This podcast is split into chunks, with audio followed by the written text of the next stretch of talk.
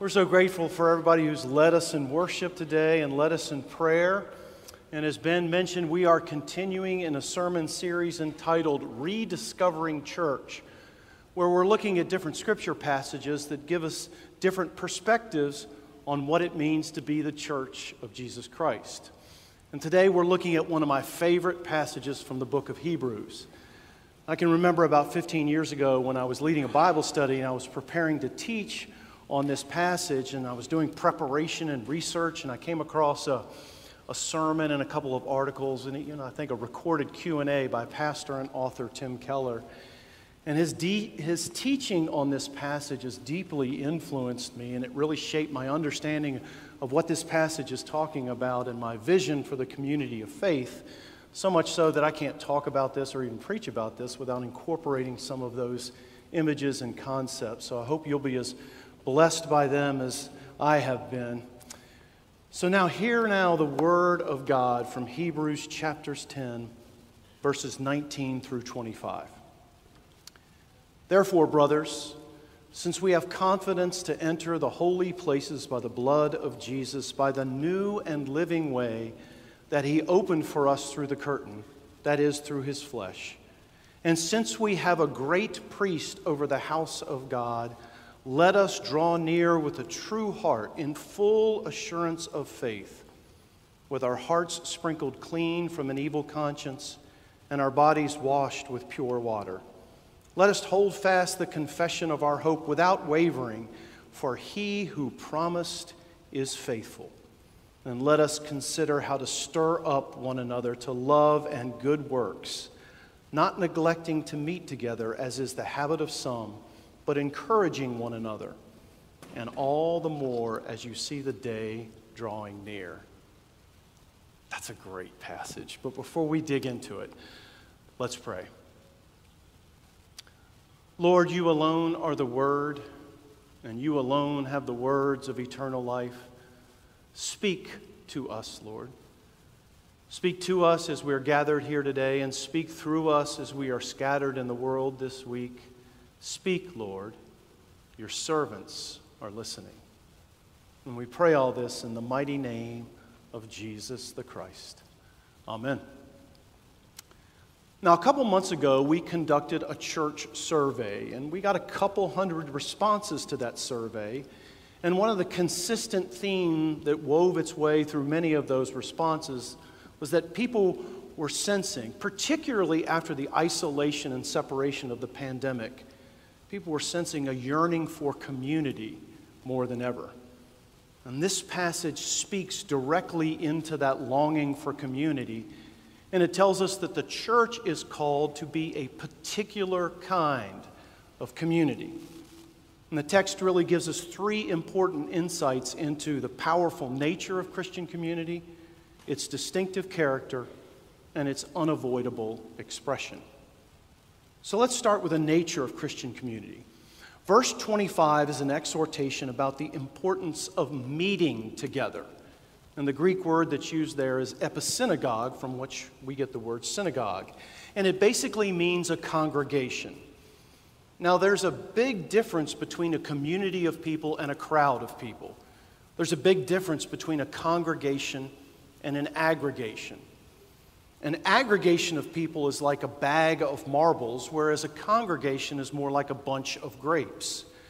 The marbles may be gathered together, they may be compressed together, but they're not connected together. In contrast, grapes are gathered into organic bunches, sharing between one another the life that flows from the vine.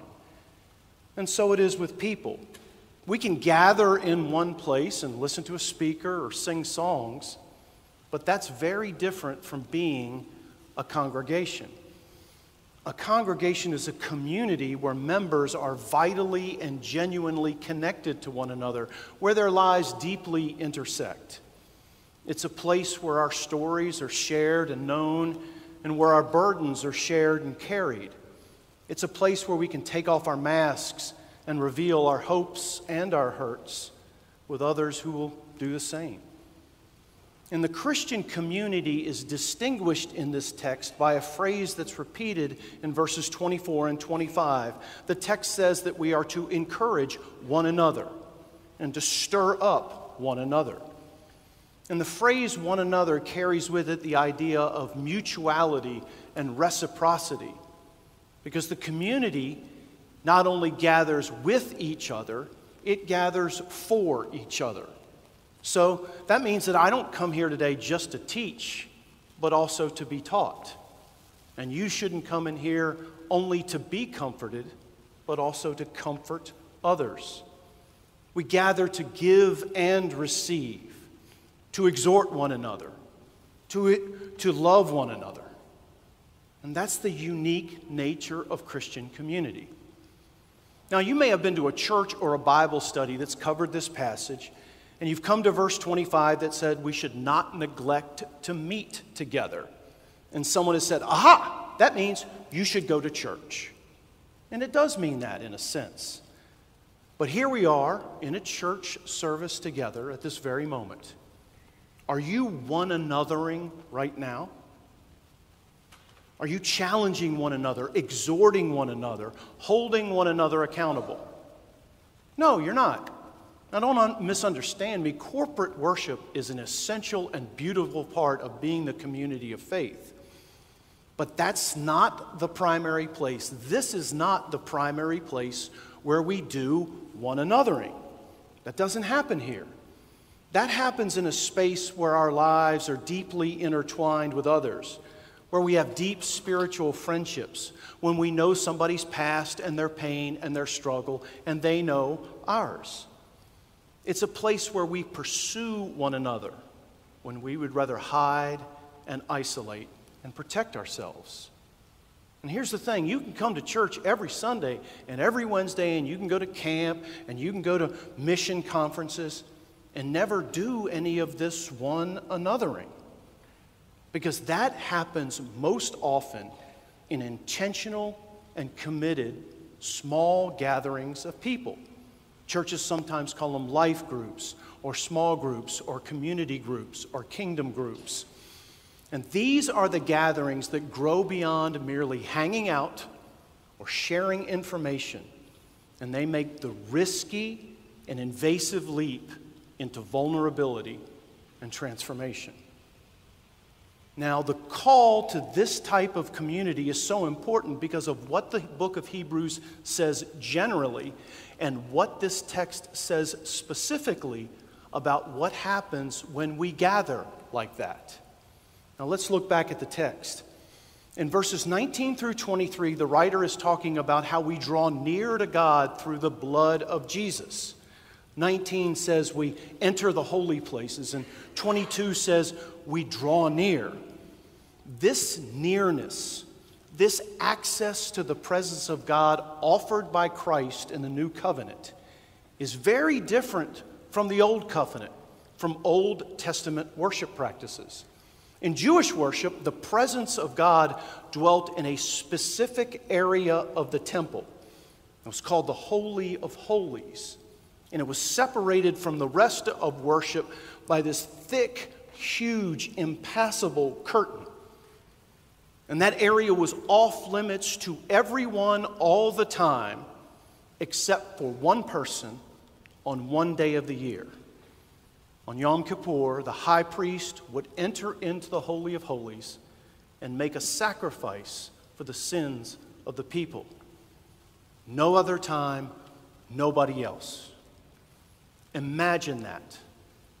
Imagine not being able to personally enter the presence of God. Because that's what saves us and that's what changes us. When we're weighed down by sin and guilt, it's the forgiving presence of God that cleanses us and lifts that burden off of us.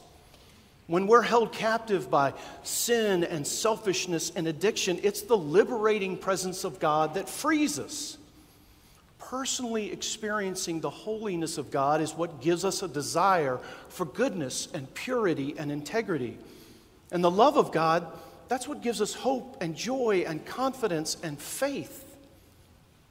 But under the old covenant, you couldn't get past the curtain You could not get in there. But now, the writer says, we can draw near. We have confidence to enter the presence of God by the new and living way opened by the blood of Jesus on the cross. And that's astoundingly good news. And it's great theology. But then the text goes on to make this really amazing practical point. After telling us that we have access to God through Christ, the writer says, Therefore, let us gather together, let us encourage one another, let us stir up one another. You see what the text connects? It links experiencing the presence of God with participating in the community of God. The writer says that we access the transforming presence of God through Christ in community. And that's why C.S. Lewis said in Mere Christianity that God, God works on us in all sorts of ways, but above all, He works on us through each other. And coming to services for an hour a week and having a private devotional time for a couple minutes a day, that's good and that's important. But that's not enough to transform us. That requires engagement with the type of community that we're going to talk about. John Wesley, who was the founder of Methodism, was once told and then often repeated that the Bible knows nothing of solitary religion. Christian community is where the action is because Christian community is where the access is. And that really leads us to point number two what does this one anothering community look like? And the text really describes three practices. First, verse 24 tells us to consider. Consider how we gather together. And it's a word that means to ponder or to reflect or to deliberate. This is the language of intentionality, of commitment of commitment to practices that would form us into the image and likeness of Christ. Because despite the fact that all of us are wired for genuine community, we have to admit that we're tempted to settle for far less. We're tempted merely to be into, in the company of people who would soothe us and affirm us and make us comfortable. And so, this first decision is often the hardest because the community has to decide are we, gonna, gather just to hang out, or are we going to commit to the demanding togetherness of transformation? So, let me just ask do you have people in your life who are deeply committed to your growth, to your healing, to your sanctification? Who are willing to seek you out for that when you would rather hide? And are you that type of person to anyone else? A commitment to the practice of formation, it's a decisive step into a different experience with God and to a different experience with each other. And to choose transformation is to choose the hard path. And at this point, there's many who just they tap out. They say, I didn't sign up for this. I just want to hang out with people and chat. But as pastor and author Henri Nouwen observed, true community happens not necessarily because we like each other or have a common task or project, but because we are called together by God to be changed by God.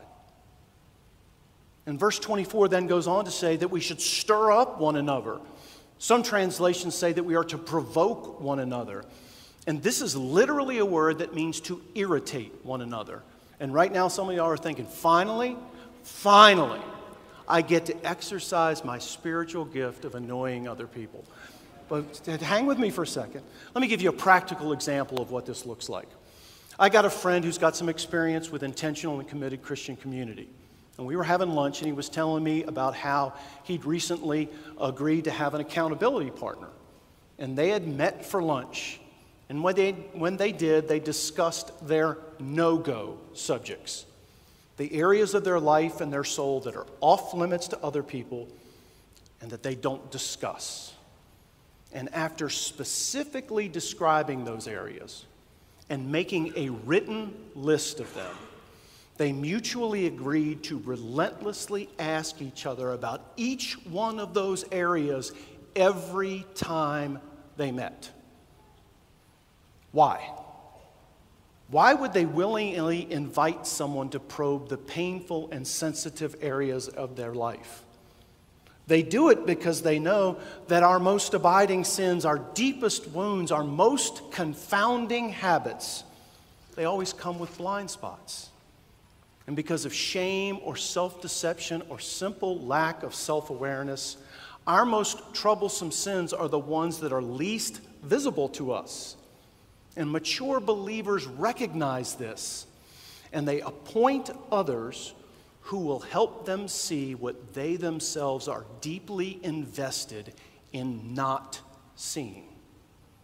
And I can tell you from my own experience the things that I hide from myself and the things that I hide from others are the things that I hide from God. And the things that I keep from God keep me from God. And that's true of you too. The things that you keep from God keep you from God. And we need people who will help free us from our own secrets. And that's why the practice of stirring up, the practice of holy provocation, is so important to community. And then the text also tells us to encourage one another. And that describes a posture of empathy and compassionate care. It's almost the opposite of provoking, it's the sweetness that balances out the bitterness of stirring each other up. And I think every one of us can look back on our lives to an occasion where someone encouraged us and it was a pivotal moment for us. I mean, I can remember when I was a young adult, I was in my 20s, maybe my late 20s. I was deeply in the throes of a selfish and very self indulgent life. And I was at a party, engaged in some of the antics that I used to engage in. And I happened to notice that over on the side there was this Christian couple that I knew. And they were standing there and they were looking at me and they were smiling and they were talking. And a little bit later, I talked to the husband and I said, Hey, what were you guys talking about earlier? And I'll never forget this. He looked me dead in the eye, and with his wry smile, he said, We were talking about what a joyful Christian you're going to make someday. I was just stunned because I was so far from Jesus at that point in my life, but his encouragement brought Christ near to me. And it gave me a vision for what my life could look like if Jesus was in it something that I was unwilling and unable and frankly uninterested in seeing on my own at that point. But their encouragement helped me to see it. And I look back on, on that as one of the moments that God used to bring me to repentance and faith. That's the power of encouragement. And it's an essential practice of Christian community. And all this leads to the final point because verse 24 of the text tells us that the unavoidable expression of Christian community is love and good works. True Christian community maintains both inward and outward practices. Inward practices that shape us into the image of Christ, and outward practices that encourage us to express the love of Christ. And this is the unbreakable relationship between discipleship and missions we are shaped to serve. And so, theologian and writer Miroslav Volf captures this so well when he says, Inscribed on the very heart of God's grace is the rule that we can be its recipients only if we do not resist in being made into its agents. What happens to us must be done by us. And so, my first small group experience was when I moved to China in 2011. And it honestly absolutely changed my life. Now, I went to Shanghai alone because Jamie stayed back with the boys here in Richmond until they finished the school year and they were going to come over. So I got over there and I was clueless and I was lonely. And I started attending this international church, and one of their life groups invited me to join. And they just embraced me. They invited me to their family dinners. They invited me to their family movie nights. They invited me to their weekly meetings. They showed me the hospitality of Christ. And they didn't just do that for me, they did it for others. One of those families had four kids of their own, but they adopted a little Chinese girl who had a heart condition and who'd been abandoned. And the other families would host missionaries and students in their homes for months at a time. They profoundly shaped my understanding of what Christian community looks like. So much so that when a couple of our friends in the church asked us to consider hosting one a teenager from their hometown in South, South Africa who was having a hard time and they wanted to bring him over so we could have kind of a reset in the community of our church. To our surprise, Jamie and I said, Yeah, you can live with us. Because without our life group, we would have had no vision for that. We would have had no interest in that, no desire for that, no faith for that. We would not have heard Christ in it. But because they had done that sort of thing in front of us, and they'd also done that sort of thing for us, we could sense Christ drawing near to us. And next one, next slide. That's Joshi. He lived with us for about six or eight months. An absolute gift to us, just like that life group was. So let me invite the band back up and just close with this. Church, community is where the action is, because community is where Christ is intentional, committed Christian community, it's about both belonging and becoming.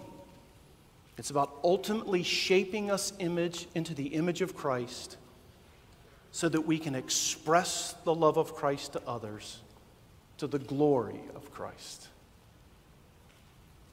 Amen.